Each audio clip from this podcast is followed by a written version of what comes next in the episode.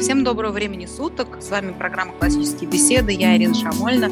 И со мной сегодня ведущая вызова бета и вызова 2 Наталья Блинова.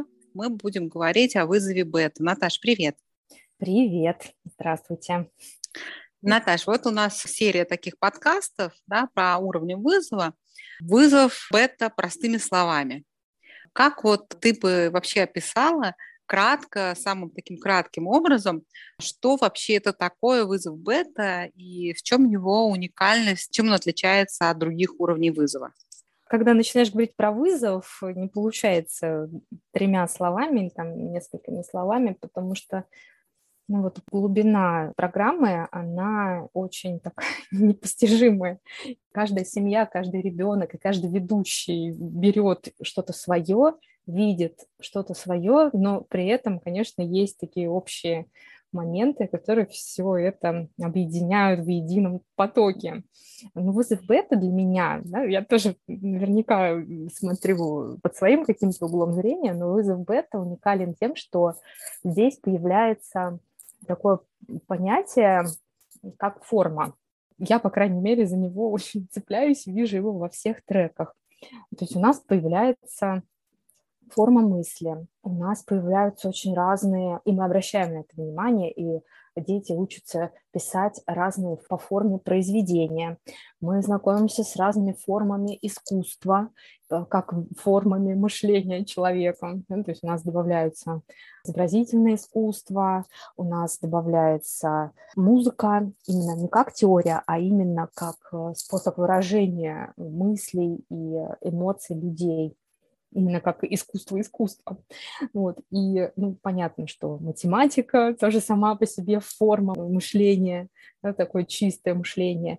И у нас появляется королева, это формальная логика Аристотеля вот в таком в чистом виде, мысль, как она течет, как она меняется.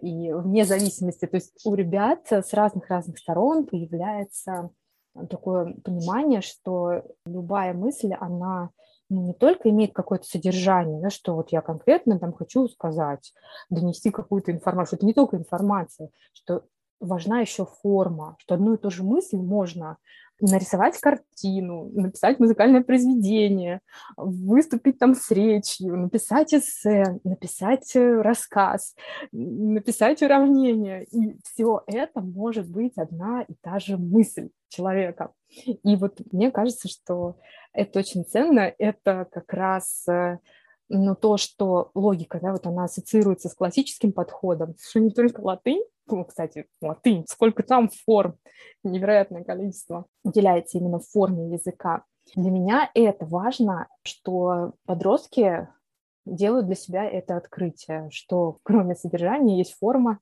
и они неразделимы. То есть такой какой-то новый уровень мышления, так, наверное, сказала бы. Спасибо, Наташа, очень интересно. А как вот тебе кажется, как такая да, более проявленный акцент на форме, он связан с девизом вызова бета? У него же отличный девиз от вызова альфа. В вызове альфа у нас было «Личный вклад поражает умение». А какой девиз вызова бета и как он связан вот с этим акцентом? У нас продолжение, да, у нас же все девизы, они, хвостик последнего является началом девиза следующего уровня. Соответственно, на бете мы начинаем с умения, умение приводит к дисциплине. А дисциплина что? Это как раз форма нашей деятельности, то, как мы организуем нашу жизнь. Да, очень здорово. Это же дисциплина в широком понятии, да, и дисциплина ума в том числе. Ну да, да, то есть дисциплина – это тоже то, как, ну, собственно, дисциплинарный подход, наверное, многим знакомым, кто учился там в университете где-нибудь. То есть это не предмет, да, это действительно как способ определенного мышления вот, которые используют там, в каких-то науках или там, не знаю, философами или математиками. Вот. Ну, дисциплина широкое такое значение имеет, но оно предполагает некий порядок, да, то есть некоторый порядок и, и внешний, и внутренний в разных смыслах, который мы создаем и поддерживаем, следуем этому порядку. Вот такой у нас вызов. Дальше мы от дисциплины на бете. Это должно нас подготовить к тому, чтобы почувствовать свободу на вызове один. Ну, чтобы перспективу так задать, это, конечно, ценно для, да, да. подростков, но только познав порядок, а, ты это можешь по-настоящему оценить э, свободу, ну и понять, что ну, не бывает вседозволенности, да, а что именно, ну, если ты нарушаешь какое-то правило, то, то это должно быть как-то осознанно и, опять же, целенаправленно и приводить к какому-то тоже порядку. То есть это не просто... Ну да, иначе это не свобода, а просто беспредел. Такой. Да, это творчество, это творчество. Да. Ну, ну, дисциплина нужна. То есть какие-то границы и рамки, они это определяют. Это точно. Наташа, ну давайте по трекам немножко обзорно поговорим. Что там есть в каждом треке и почему оно такое? Ну, алгебра, геометрия, все, конечно, хочется, вот там мелькают у нас каждый год эти сообщения, что скоро, скоро вот будет учебник с полноценным классическим подходом к математике очень-очень бы хотелось дожить. Да, да, через несколько времени. лет, надеемся, он у нас будет, а пока в вызове да. есть единственный школьный учебник, это учебник математики, который нам, конечно, усложняет несколько жизней, ну, не то, что но ничего, мы умеем с ним справляться. Мне кажется, что, ну, надо использовать то, что мы имеем, правда? У нас есть... Да, мы этим и занимаемся. Учебник, алгебра, геометрия, седьмой класс, да, если соотносить, э, ну, вот, со школьной системой, системой, то есть седьмой класс, но так как мы не просто проходим темы, а стремимся их обсуждать, применяя топос Аристотеля и вот сократический диалог, докапываясь, присматриваясь к тому, что мы говорим, что мы не можем пройти мимо слова, которое мы не можем а, дать определение, мы стараемся искать эти определения, и это не позволяет нам, в принципе, остаться в рамках одного учебника. Сколько угодно раз можно обращаться, приходится ребятам обращаться к энциклопедиям, справочникам, или же к учебнику алгебры, но уже там за восьмой класс, например, или в той же геометрии, ну, там Атанасян, это же 7-9, приходится забегать вперед. Ну вот у нас недавно решали какую-то задачу, и девочка применила теорему Фалеса а она, ну, строго говоря, из восьмого класса. Ну, пришлось всем, в общем-то, полезть, вникнуть, разобраться, ну, чтобы понять э, ее доказательства, которые она представляла на занятии. Вот. И никого это не пугает, никто не кричал, что да не, не, это восьмой класс, вообще нет, нет, мы только в седьмом. Нет, все с большим интересом почитали, изучили и э, освоили эту тему. Ну, что плохого? По-моему, все хорошо. Да, по-моему, здорово. То, что это никого не напугало и какого-то протеста там не вызвало, все с пониманием к этому относятся. Кто-то с большей готовностью, понятно, копается в справочниках, кто-то, ну, ограничивается просто интернетом, да, потому что семьи ну, не всегда имеют большую библиотеку, тем более до недавнего времени были ограничения, поэтому иногда используется интернет, но это тоже, да, то есть, ну, если так, то давайте поговорим про источники. Понятно, что тема источников – это, ну, вот тоже такой краеугольный камень, по моим ощущениям, в классическом подходе, не просто там тебе мало учебника, а ты в какой-то момент понимаешь, что ты хочешь перепроверить эту информацию. Почему это так написано? Почему? Откуда это взяли? Почему это так утверждается? Никто не потрудится объяснить, откуда это взялось. Ну, наверное, такая история с дискриминантом, ну, это уже следующий год, ну, мне кажется, очень наглядный пример, когда он просто раз и откуда-то берется в учебнике восьмого класса, просто с него начинается параграф. Э, вдруг откуда ни возьмись, говорится, что вот формула дискриминанта, считайте, и по нему, значит, вы можете определить, есть там, нет корни у уравнения. То есть никакого объяснения, что это такое, откуда оно взялось, нету. И вот э, применение классического подхода нам ну, просто не позволяет взять и пройти мимо мы вынуждены залезать дальше, копаться ну, с более сложными, наверное, вещами, с более общими вещами, подключать справочники, подключать другие темы, которые идут после этой, а, либо брать э, ну, другой какой-то учебник, другой подход, где объясняется, откуда взялся дискриминант и что это такое. И там оказывается, что ничего сложного. И когда разберешься, думаешь, ну почему, почему про это не сказать? Ну, хотя бы пару слов сразу. Вот, то есть ты понимаешь, что ну, как бы не какой-то диктат ты преследуешь, что тебе сказали вот это выучи, и ты учишь, а ты сам садишься за руль и управляешь. Вот я поеду туда. Нет, я хочу разобраться, что это такое, с чем я встретился. Ну да, потому что тут... если у нас неформальный подход, да, просто так прочитали, значит, вот вам формула дискриминант, решите следующие примеры. А, окей, да. все, так, значит, следующий пример решили, все, галочки поставили, пошли дальше. ну, а, цель учебная выполнена. Она состояла в том, чтобы прорешать примеры. Примеры были решены, все, все довольны. Да, да. А и то есть, вот... если мы не придерживаемся такого формального подхода, потому что что проверяет тест? ОГЭ, ЕГЭ проверяет умение решать пример, он не проверяет, понимаешь, что такое дискриминант или нет. Да, и дело в том, что действительно можно решать эти уравнения, дискриминанты, но совершенно не понимая, что ты делаешь. И вот это, ну, не знаю, это, А такого сплошь и рядом в школьном курсе. Там акцент на другом, акцент не на том, что ты там понимаешь, а акцент на том, ты умеешь решать задачи вот по заданным как бы шаблонам или не умеешь, ну вот. Ну, здесь тоже, но тебе топос определения просто не позволяет проскочить. Да, этим классическое образование, понимаешь, очень неудобно, потому что да, да, оно есть... заставляет тебя шевелить мозгами, иначе получается, что ты как бы ничего не сделал. Да, да, ты решил, и что? Что? Это ничего не значит, что ты решил. Нет, ну молодец, конечно, что решил, но объясни. Да, получается, что если ты не владеешь теми понятиями, которыми ты оперировал при решении, а ты э, ну, не можешь, собственно, объяснить человеку, который, ну, например, ну, не знаком с этой темой. Ну, так классический подход требует от тебя, чтобы ты мог любому человеку объяснить посложнее и попроще э, ну, какую-то тему, в которой ты считаешь, что ты разобрался. И э, тут, да, конечно... а в чем тогда будет состоять тогда твоя риторика, если ты не можешь, собственно, объяснить, а что ты делал, что вообще это все такое? Да, конечно, есть другая сторона, что с учебником проще в этом смысле, что вот у тебя есть э, материал, да, вот несколько страниц, э, ты знаешь, что вот эти примеры по этому параграфу, но это правда проще. Ну, настроиться, ты видишь границы, ты сел и сделал. И можно даже как-то сильно не задумываться, что тут с чем связано. А когда ты начинаешь анализировать по топосам, топосы, кстати, они на бете, как и на альфе, это все еще самый основной инструмент, который осваивается, ну, скажем так, развивается дальше. Вызов альфа и бета, да, они вот даже буквенные обозначения имеют, а потом у нас идут 1, 2, 3, 4.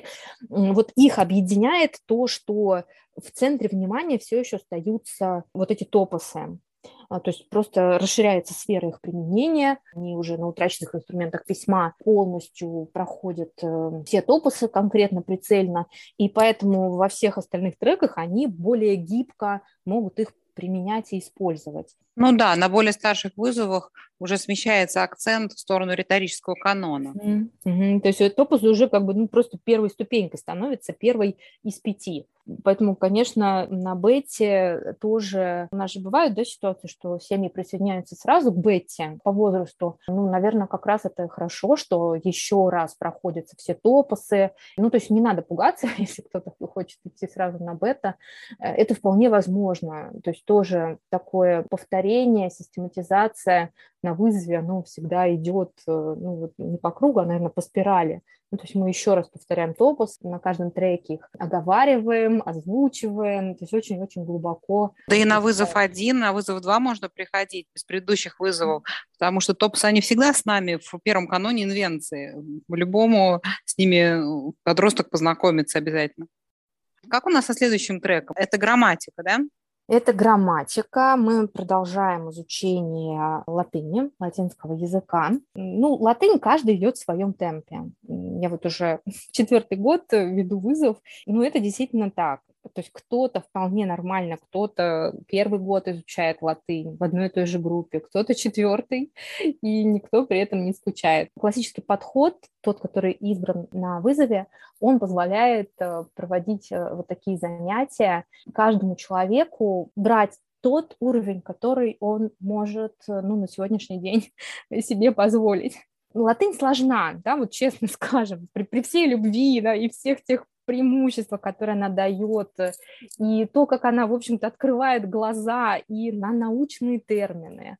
Мы не устаем вот каждую встречу удивляться ребятами, ну что ж такое, где же русские слова? Вот куда ни посмотришь, везде оказывается ну, слово, которое ты вообще там не подозреваешь, что оно латинского корня, оно латинского корня. Ну, не всегда, конечно, напрямую, иногда через немецкий, иногда через английский язык добирается до русского, но просто какое-то невероятное количество. Допустим, сейчас мы читали последние недели Откровение, да, вот мы переводили Откровение Иоанна Богослова на латыни, текст, он, в общем-то, и на русском достаточно сложный, но оказалось, что на латыни там столько слов, которые можно просто узнать. Там, допустим, мое личное открытие было, что у нас встретилось слово «парди», парди, и, ну, в общем, ребята догадались, ассоциация сработала, что есть леопард слово, и действительно, а, парт – это барс, получается, что леопард – это лев и барс. Вот какая-то такая смесь. Смесь лев и лев, льва и барса. Льва и барса, да, да. Ну вот именно, что Пардис нам помог, э, вернее, леопард, русское слово, помогло нам ну, вот, догадаться о значении этого слова латинского, которое мы впервые все встретили. Здорово. Вообще вот латынь так повышает внимательность к языку в целом. Мне кажется, это просто супер полезное. Да, внимательность и понимание Тема. языка, и, мне кажется, на латыни больше всего возникает э, таких озарений, что ли, когда кто-то кричит «О, так ничего себе, так вот это что означает!» И это, конечно, очень так вдохновляет. Конечно, там много, не случайно это трек «Грамматика», мы продолжаем тренировать память и учим и слова, учим грамматические правила, и это, конечно, тренирует вот самым прямым образом память. То есть это так заметно, что становится все легче запоминать, что прям чувствуешь, как увеличивается твой ресурс памяти. Это, конечно, очень здорово. Ну, плюс ребятам, конечно, немножко пытаемся разнообразить эту работу, чтобы она не стала механической, потому что, ну, понятно, что ты там 50 слов запомнил, начинаешь э, еще один десяток запоминать, у тебя первый десяток может э, отвалиться. Вот, то есть мы пытаемся как-то это устраивать, собираем коллекцию а, мнемотехник разных, то есть кто-то использует техники из основ, там какие-то песенки, движения. Кстати, тоже недавно мне попалось исследование про именно техники запоминания иностранных слов.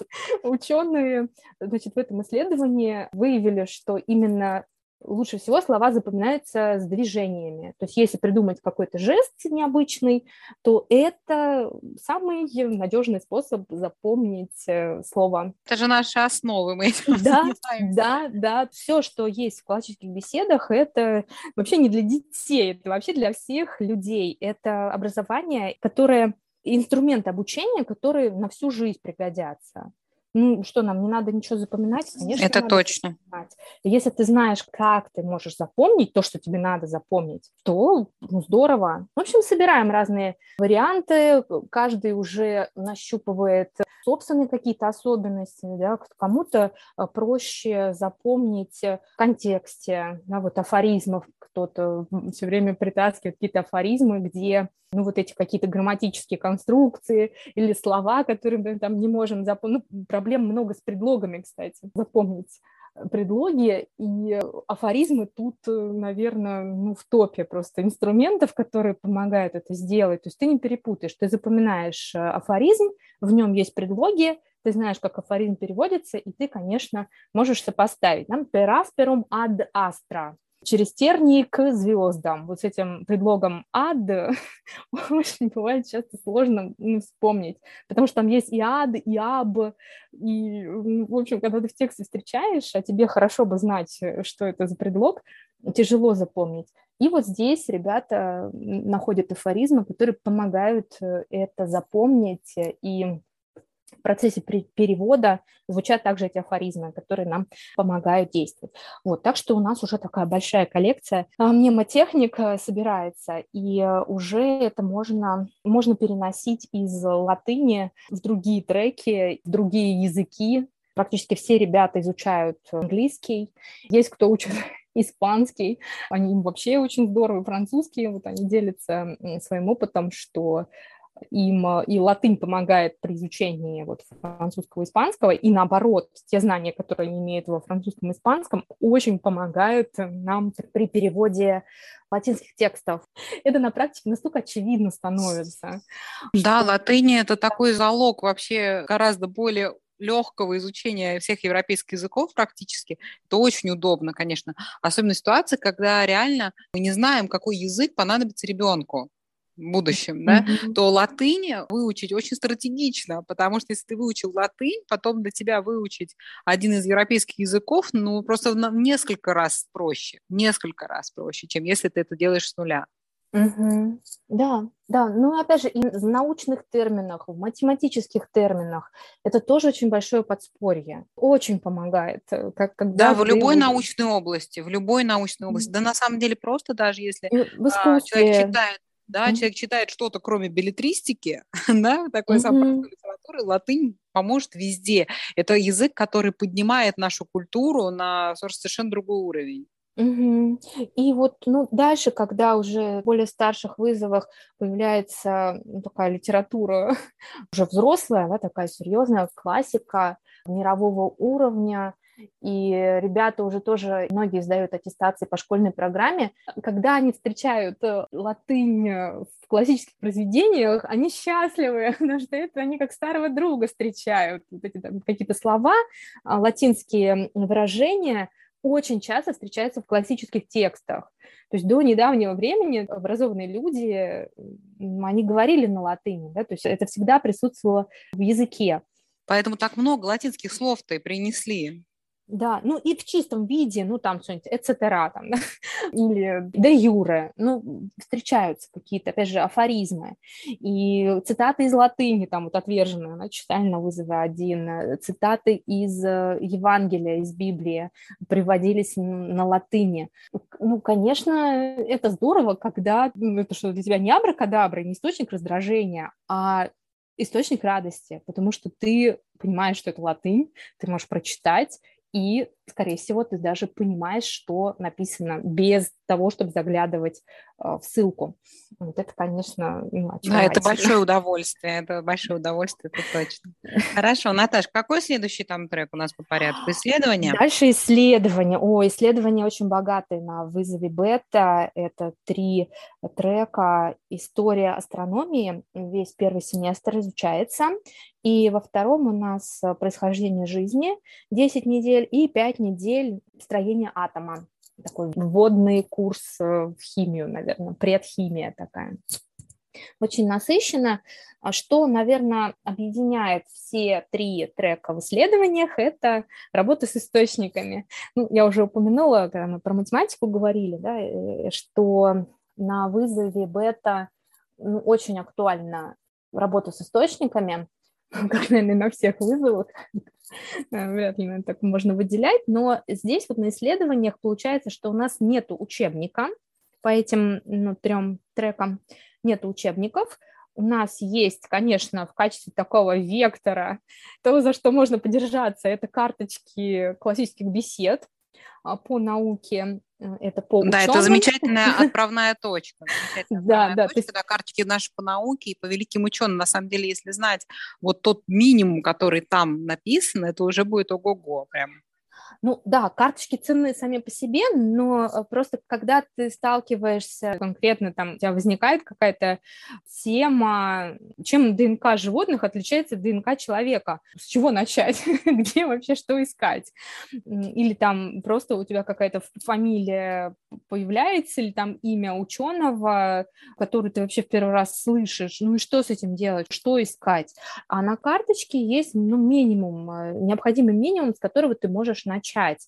То есть это эпоха, это место жизни, это ключевые открытия. И уже можно искать информацию ну, вот по этим ключевым тезисам, уже можно разворачивать ну, в ту сторону, которая тебе интересна. Либо биографию да, этого астронома, либо какое-то открытие вдруг знакомо или не знакомо, но давно хотелось про это почитать. И вот тут появляется некоторая гибкость. Кстати, в истории астрономии наверное, стоит отметить еще риторическую составляющую. Форма, да, вот форма, она и здесь есть.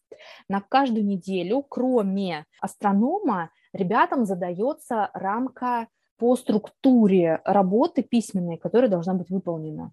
Каждую неделю она разная. То, допустим, мне очень всем нравится задание интервью с Коперником, например такая форма. Надо представить, что ты вот оказался, ну, кто как тоже подходил, кто перемещался во времена Коперника, у кого, значит, Коперник перемещался в наше время или куда-то в будущее, когда возможно путешествие во времени. Ну, то есть ребята еще и творчество тут такое проявляют. Ну, это такое, конечно, игровое задание, э, в основном они, конечно, э, серьезные, хотя форма интервью это тоже, мне кажется, очень э, интересная и полезное задание. Соответственно, есть формы в которых структуры работы ну, более развернутые, более короткие ну, в начале семестра. Каждой неделе, даже не могу сказать, что идет усложнение, но всегда есть какое-то разнообразие.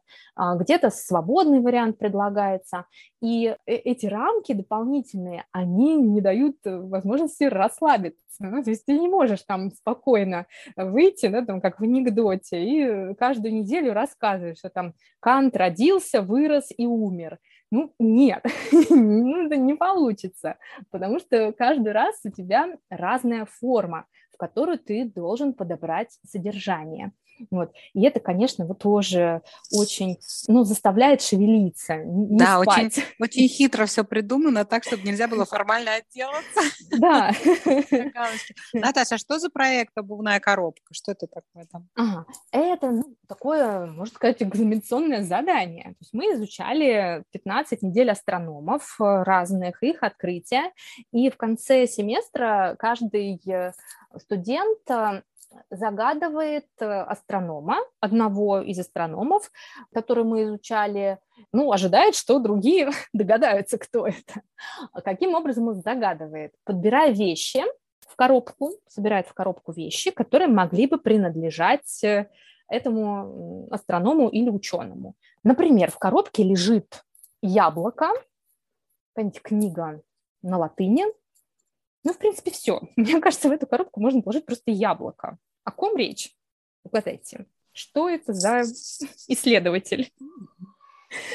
Это, да, конечно... Про Ньютона, да, догадаются. Да, это он. В принципе, достаточно яблоко.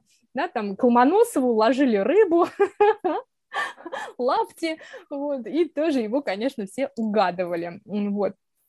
Так что, ну, на самом деле, если внимательно слушать э, доклады, а, естественно, мы про это задание говорим в начале семестра, и это тоже такой крючок э, быть внимательным каждую неделю, записывая ну, какие-то интересные факты, связанные с каждым ученым, чтобы потом их отгадать по вещам, которые напрямую с ними связаны. Вот тоже не буду говорить отгадку, но скажу, у нас была одна коробка, в которой лежал только лежала э, форма гимнаста. И все, астроном был угадан. Вот. Что, а что это за астроном? Я вам предлагаю самим провести исследование. Да, прочитайте наши карточки «Великие ученые». Да, знаете. Да.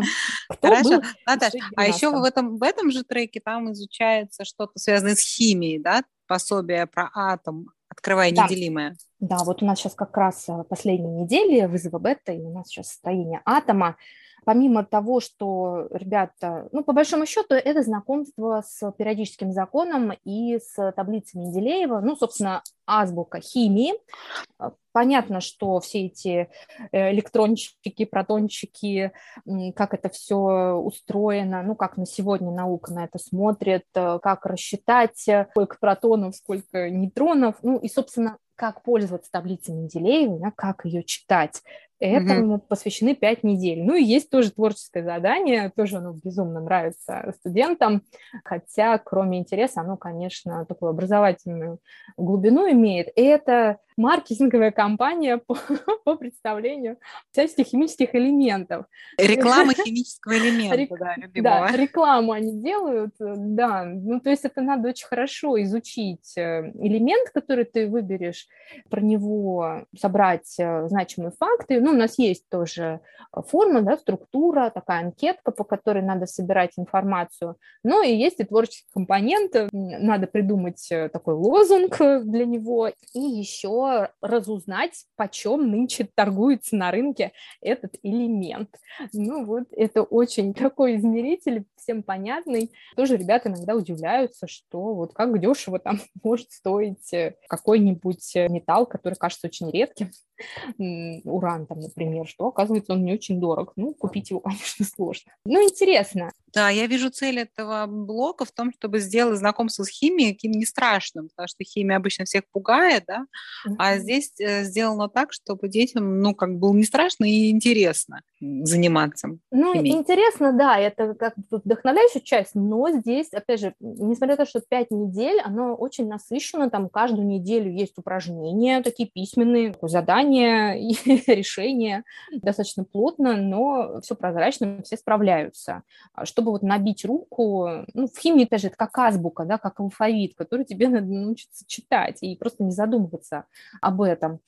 И вот э, за пять недель эта задача решается. Ну, плюс, конечно, кто на основах был, у них уже есть студии с элементами, которые тоже очень помогают ребятам. Ну, в принципе, за пять недель многие осваивают достаточно большой объем. Да, он такой довольно насыщенный, mm-hmm. этот блок. Хорошо, Наташ, спасибо. Как у нас следующий трек? Рассуждение, да, вот э, полгода формальной логики. У нас учебник замечательная, традиционная логика, первая часть. Ну, это тоже такой вводный курс в формальную логику. Он такой, да, можно сказать, академический, то есть э, он строго распланирован, структурирован, упражнения на каждый день у нас есть. То есть он хорошо разбит небольшими порциями. Конечно, это все рекомендовано, и есть студенты, кому проще с погружением как-то это все осваивать там раз в неделю – логика по-разному идет, да, то есть у кого-то так с ветерком и практически незаметно, да, что тут сложного может быть, вот, есть э, те ребята, кому приходится прикладывать усилия, но, как правило, все преодолимо, а есть чувство команды или чувство локтя, всегда есть кому поддержать, привести примеры. Ну, учебник достаточно динамичный, он насыщен примерами, и есть очень-очень, ну просто очень много упражнений, которые помогают э, через практику разобраться с теорией, которая может показаться сложной. Но когда ты на практике это отрабатываешь, то уже сложности не возникает. И второй семестр, тут мы отдыхаем душой, можно сказать, после логики, которая тренирует наш разум, то во втором семестре на рассуждениях мы наслаждаемся великими произведениями искусства э, и слушаем прекрасную классическую музыку академическую. И у нас в руководстве э, для вызова бета есть определенный алгоритм, как, в принципе, можно рассказывать про картины и что, в принципе, можно обсуждать в музыке. Я это называю, как когда ты знаешь, на что смотреть, то тебе становится интересно. И в руководстве буквально там на двух страницах ты делаешь, смотришь на определенные алгоритмы, там, на форму, на цвета, да, там есть конкретные подсказки, вопросы, на которые ты пытаешься ответить. И на выходе у всех студентов просто получаются, знаете, какие-то искусствоведческие такие эссе. Каждую неделю они их пишут. И сначала они как-то стеснялись, какое-то свое мнение добавлять. То есть они старались там, ну, краски, светло-голубые тона, а потом уже через три, может быть, четыре недели они так осмелели, они поняли, что они ну, прекрасно разбираются в искусстве, но они могут рассказывать, оказывается, про картины, и они начали делиться собственным мнением. То есть они там не просто говорят э, про краски или там про композицию, но стали говорить, что им нравится, что им не нравится, говорить, какие детали их там поразили. Опережая, у нас там было в конце семестра предполагалось выйти на сравнение картин, но ребята раньше вышли на сравнение, у них возникла эта потребность, что не просто про одну картину рассказывать, а сравнивать с какими-то, которые мы видели, или они сами видели раньше. Там, кстати, в этом треке и практические задания тоже есть разнообразие. Допустим, есть задание в середине семестра грант, попытка получить грант. Мы все превращаемся, все сообщество превращается а, в такой фонд поддержки искусства, а наши студенты, ну вот, пытались представить какой-то проект, он не ограничился, то есть это просто какая-то область. Искусства должна быть, это могло быть и кино, и картина, и, может быть, даже граффити, разные там были варианты, и у нас и театральные постановки предлагались на определенную тематику, скульптуры какие-то в парках, ну, надо обосновать, а что вот почему этот проект должен быть реализован, почему надо выделить деньги именно на это. Ребята очень, конечно, подошли здорово, и были, знаете, такие проекты, что их прям хотелось поддержать не в игре, а по-настоящему. Ну, то есть там, допустим, были идеи выставки картин для тех, кто проходит длительное лечение. Да, и вот, э, ну, в общем, какие-то такие социальные направленности, не только какого-то развлечения и заработка, но и чтобы ну, кому-то помочь чтобы искусство помогало кому-то. Это, конечно, очень... Ну, как здорово и, и очень жизненно. Да, да. Ну, это были прям настоящие мысли, угу. не оторванные от жизни, а действительно угу. то, о чем они переживают. Здорово, да. Сколько программа дает возможность вот для как бы индивидуального такого развития, да, для индивидуального образовательного маршрута, для применения своих интересов. Угу. Здорово. Ну, Спасибо. А дальше что у нас? Экспозиция? Да, экспозиция. Что за слово такое загадочное? Экспозиция. Экспозиция – это наша словесность, это письменная речь, это чтение, это, конечно, такое освоение риторики – на вызове бета, кроме курса «Утраченные инструменты письма», он опять полностью проходится, осваивается в первом семестре целиком. Да, как бы более сжато повторяем все то, что мы делали на вызове альфа с двух семестров, мы делаем mm-hmm. это за один семестр. За один, но на других... На других произведениях, да, да. На других книгах.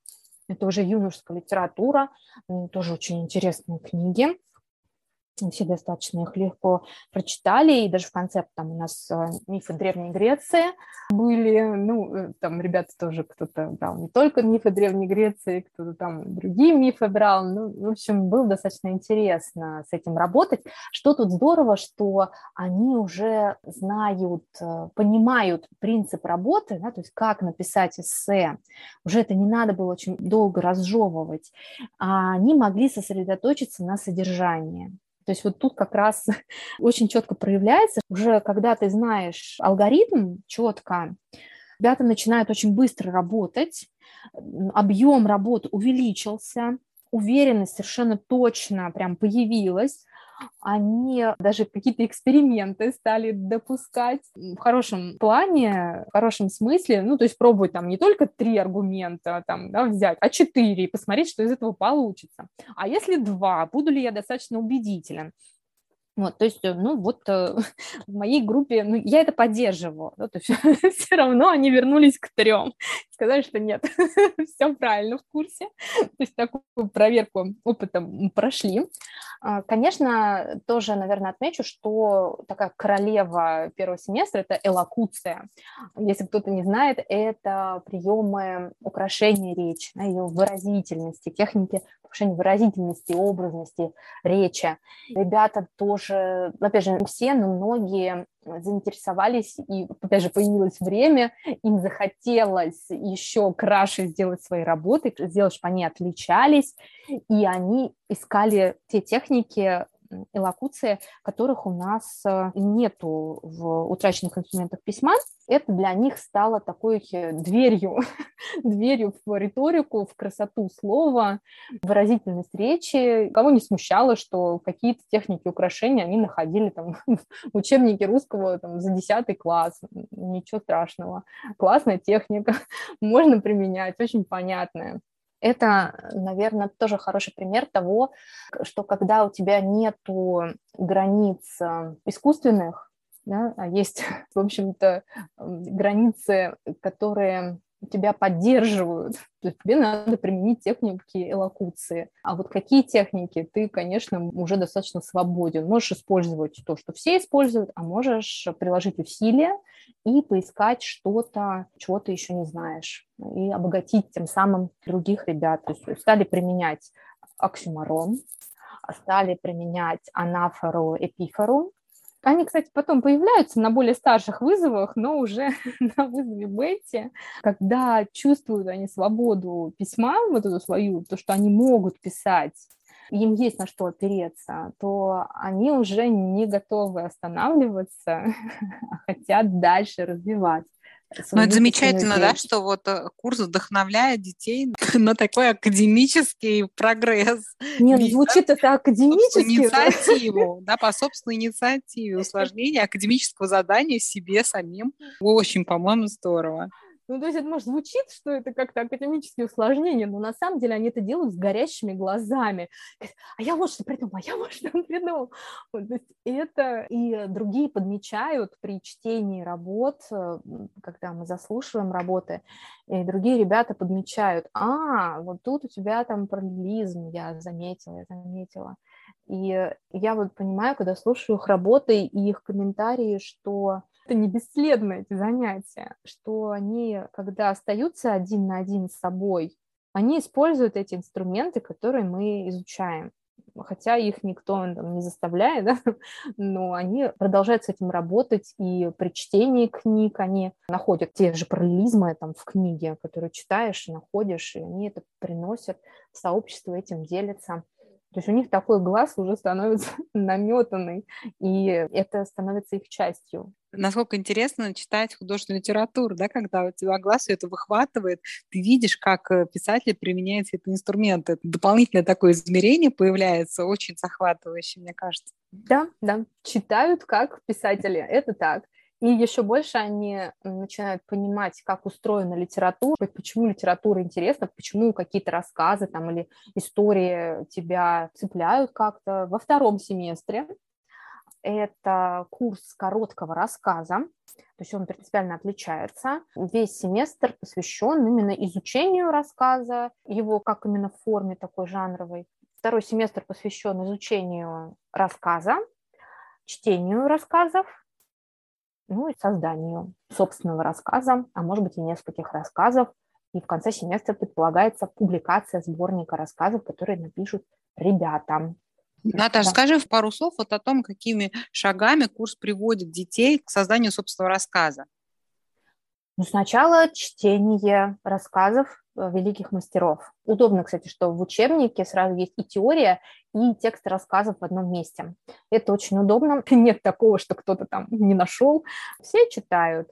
И мы анализируем.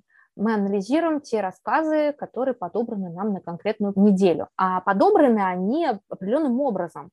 То есть каждую неделю мы изучаем еще теоретически ну, какой-то элемент рассказа. Ну, например, в каждом рассказе есть персонаж. Да, вот как, как можно этот персонаж создать в представлении читателя, да, каким образом. И как раз нам на неделю подбирают 2-3 рассказа, где вот очень ярко при помощи разных техник описываются эти самые персонажи. Вот. И это очень удобно. То есть мы понимаем теорию, мы анализируем, да, разбираем, как это сделано мастерами слова в рассказе, и тут же нам даются упражнения.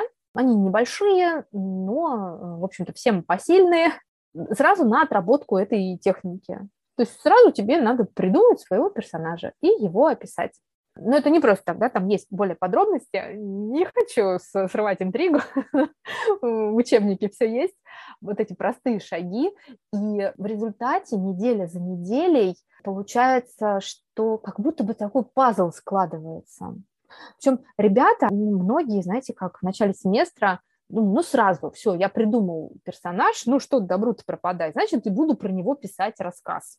То есть предполагается, что пошагово, неделя за неделей будет написан рассказ. Но задания таким образом построены, что никто не удержался вокруг первого персонажа, потому что когда мы дошли до техники, как придумать кульминацию, да, вот какой-то там неожиданный поворот сюжета, понимаете, есть техники, как это придумать. Это вообще удивительно. Я думала, что это особый талант нужен. Нет, с талантом, наверное, проще это придумать, но есть совершенно понятная техника, которую любой подросток может применить и придумать неожиданный поворот сюжета, такой интригующий, какой-то просто даже шокирующий, очень необычно. Это можно придумать. И, конечно же, когда у них получается потрясающий там какой-то поворот, потрясающая кульминация, и она никак не клеится с тем персонажем, про который они собирались писать, ну, конечно, они переписывают рассказ или пишут отдельно про того персонажа, а теперь про кульминацию другой. То есть это тоже не редкость, когда выполнение упражнения вытекает э, в какой-то полноценный рассказ. Это, конечно, тоже очень здорово. Хотя никто не заставляет. Только упражнения. Да-да, у меня, когда старший ребенок проходил вызов бета, он тоже несколько раз вообще менял свое решение относительно того, какой у него будет рассказ. Очень интересно было, как ну, они узнают новое и хотят переосмыслить, да, переделать. И такой творческий поиск. Тут, мне кажется, это вот тоже к моей любимой форме, форма творческой работы. Ну вот, мне кажется, это ну, чудовищно заставлять человека писать сочинение там за 40 минут. И это очень странно. Если ты что-то пишешь, это должно вызреть ты будешь менять тему. Любой писатель переписывает 8, там, 28, там, Булгаков, там, Мастер Маргариту 6 раз переписывал. Про Толстого, да, известно, что он переписывал тоже там «Война и мир», да, есть два издания, да, таких прям, которые Толстой а, сам решил, да, изменить. То есть это такой очень живой процесс, растянутый во времени, и этого нельзя бояться. Надо подумать, можно передумать, можно зачеркнуть и всегда начать сначала. Это и есть творческая работа. Это вот такой процесс. Конечно, его прочувствовать на бете ну, очень легко. Да, здорово, просто... замечательный курс, э, такой раскрывающий очень творческий потенциал детей, которые сами, да, удивляются, родители очень удивляются, то, что как бы как вот мой ребенок реально написал вот это, вот этот такой рассказ сам, это слышат сейчас от родителей детей из вызова бета. Ну хорошо, Наташа, давай у нас последний трек, дебаты, да, там у нас есть знаковый проект, у нас в каждом вызове свой знаковый проект. В вызове альфа это, это презентация научного да, доклада, научного исследования, а в вызове бета это совсем другое. Да, это большой такой командный проект. Причем он затрагивает не только студентов, но и ведущего, и родителей, и другие сообщества, и вообще не имеющих отношения к классическим беседам людей, потому что это игровой, игра такая, учебный суд. В чем-то он схож, наверное, с театральной постановкой, когда у нас есть две команды, одна исполняет роль э, обвинения, другая роль защиты, есть э, свидетели, да, но вот судья и присяжные у нас э, ну, должны быть совершенно независимые взрослые люди, которым предлагается ну, вот, оценить работу ребят. Это же образовательное мероприятие, образовательный проект, поэтому, конечно же, тут не какие-то правовые нюансы в первую очередь имеет значение, а задача у студентов продемонстрировать все те навыки риторики, которыми они овладели за вот бету и за альфу, вообще за всю свою жизнь, сконцентрированно выступить, собраться, проявить себя так же, как э, таким драматический свой талант э, подключить, публичное, опять же, выступление перед чужими людьми, по большому счету. Ведь мы приглашаем присяжных и судью, которых ребята будут впервые видеть на этой игре. Кроме того, конечно, есть такой некоторый азарт и соревновательность, потому что надо будет состязаться с, другим сообществом, приходят ребята, тоже вызовцы, но с которыми вы не знакомы, и что там они будут отвечать на твои вопросы, которые ты так здорово придумал, неизвестно. Очень волнительно, очень эмоционально, но очень-очень здорово проходит. Но это большая работа. Это, конечно, большая работа, полгода ребята, второй семестр, 10 недель, наверное, изучают материалы, знакомятся с основами судопроизводства в Российской Федерации, знакомятся с судебными процедурами, то есть в каком порядке проходят, изучают э, материалы дела. Это, мне кажется, вообще уникальная такая вещь. Я с таким раньше сталкивалась только в ВУЗе, когда на юридическом факультете какие-то задачи там встречаются, и вот ребята тоже там что-то такое разыгрывают, учебные судебные заседания. А тут вот наши подростки изучают прям практически настоящие материалы дела, все очень приближено к реальности, как именно документы, как оформляются на самом деле – и это, конечно, производит такое впечатление, что это все практически по-настоящему. Ты как бы заглядываешь в тот мир, как, как вообще там все это устроено, как там это все проходит. Вот эти вот люди, да, которые там какие-то поступки совершают, сталкиваются также с тем, я не знаю, это специально вот сделано так э, в этой игре, или нет, но становится очевидно, что суд человеческий, он настолько ограничен, он настолько не может э, никогда до конца сказать, э, кто прав, а кто виноват, что аж э, какой-то трепет такой возникает. Ты правда не знаешь, кто да, из них это просто правду. Да, Наташа, здесь нельзя сказать, что это специально сделано, потому что это взят реальный случай, да, mm-hmm. адаптирован, конечно, по, там убраны какие-то такие жуткие подробности, но это реально то, что говорили люди, и это такая типичная вещь, вот так вот и похож суд. И очень интересно, когда проходит несколько раундов, да, и разные решения, ну, это же дело, да, получается. А, и, и в жизни также бывает. В жизни вот так же бывает. Суд человека, суд людской, он несовершенен. Да, да, и это вот становится очевидно подросткам, да, то есть это не я им рассказываю там, а вдруг, когда мы начинаем обсуждать, они говорят, ну, слушайте, но ведь все же могло быть и не так, да, и вот, вот возникает другая история, другое совершенно представление, и подсудимый он из злодея может оказаться ну, совершенно случайным человеком, который просто оказался не в то время, не в том месте. И это тоже можно обосновать. Вот. И это, конечно, ну, так до дрожи пробирает. Ребята, конечно, спрашивают, там, ну а как на самом деле-то, кто на самом деле виноват, кто это совершил, кто не совершил. Ужас, не знаю, или шарм игры в том, что неизвестно, что это ну, действительно как в жизни и бывает что точно неизвестно, и что может э, сделать логика, что может сделать риторика, только можем а, ну, надеяться на Божью милость, э, что мы правы, и что мы не помогаем злодейству, а как-то помогаем справедливости. И это становится очень очевидно, что это очень сложные вопросы правосудия и суда людского, да, человеческого что это очень непросто, и что все вот эти правила, процедуры, они совершенствуются, они нужны, они необходимы, но, к сожалению, они все равно не дают ну, какой-то там стопроцентной гарантии и приближения к истине. Вот. Ну, я бы еще отметила, мне кажется, кроме всей вот этой, э, ну, это, наверное, главный праздник, учебный суд, это главный праздник вызова бета, которым завершается программа, и это действительно такой собрано, здесь все, все, все очень выкристаллизовывается, проявляется, да, кто как занимался, кто насколько был усерден, кто в чем талантлив. Это все тут собрано, но в дебатах есть еще первый семестр, мне кажется, он тоже очень важен, по многим вопросам, по, по многим аспектам, это обсуждение актуальных событий. Это вообще такой интересный трек. Там тоже нет никакого учебника, там есть э, тема, причем тема какая-то конфликтная для общества современного. Острая социальная тема, да? Острая, Острая. да, да, вот это, наверное, точнее, она действительно острая, очень острая. И э, здесь мы просим подключаться и родителей, потому что ребенок, конечно, должен понимать, э, как в его семье э, смотрят на эту проблему.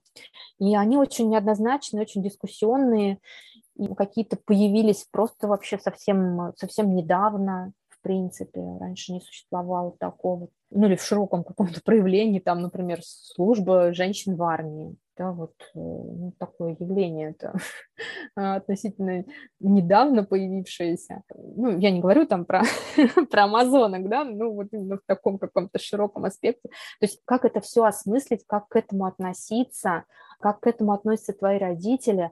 Тут, конечно, большая сложность э, для ведущего, ну, по моим ощущениям, мне было тяжело вести этот трек. С одной стороны, хочется разобраться, с другой стороны, ты понимаешь, что, ну, однозначного, опять же, ответа нету, как и в суде, да, так и здесь, ну, нету, тут, что здесь скажешь. Мы только смотрим на Евангелие, да, мы смотрим на то, что писали святые отцы, и пытаемся в этом ориентироваться, да, поддерживать друг друга с любовью, с терпением, пытаемся в этом разобраться.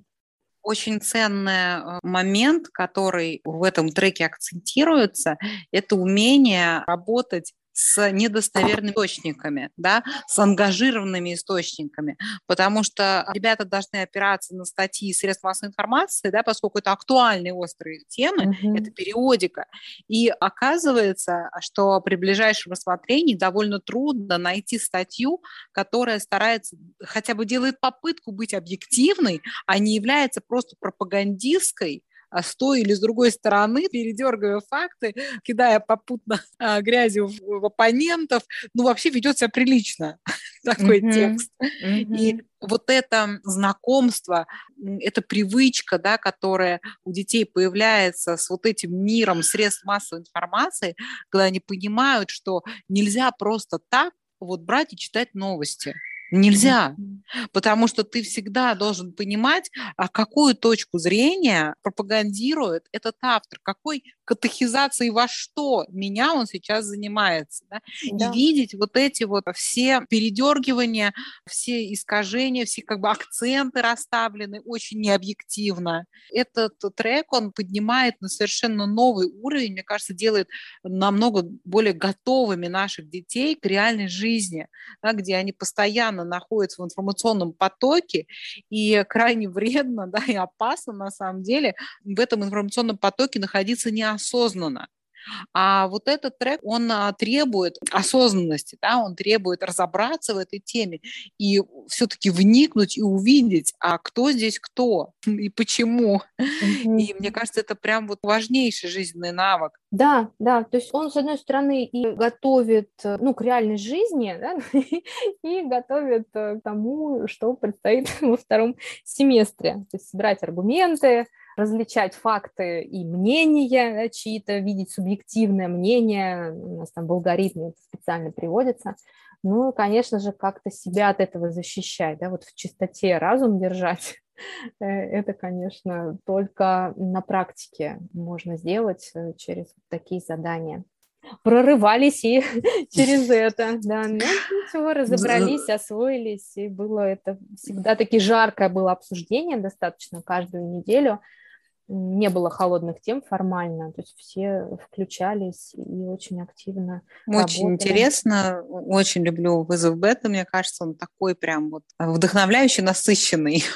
Да, ну, динамич, очень динамично. Очень динамично, очень. да. Вот то, что треки динамично. вот эти меняются, да, есть короткие программы, постоянно что-то переключается, такая очень динамика, внутренняя большая динамика. Ну, работа тоже большая. Да, здорово. Да, Наташа, ну, спасибо большое, огромное спасибо тебе за этот обзор. Я сама очередной раз вдохновилась. Какой замечательный вообще вот этот вызов бета. Надеюсь э, с тобой записать еще подкаст по вызову 2, который ты вела в этом году.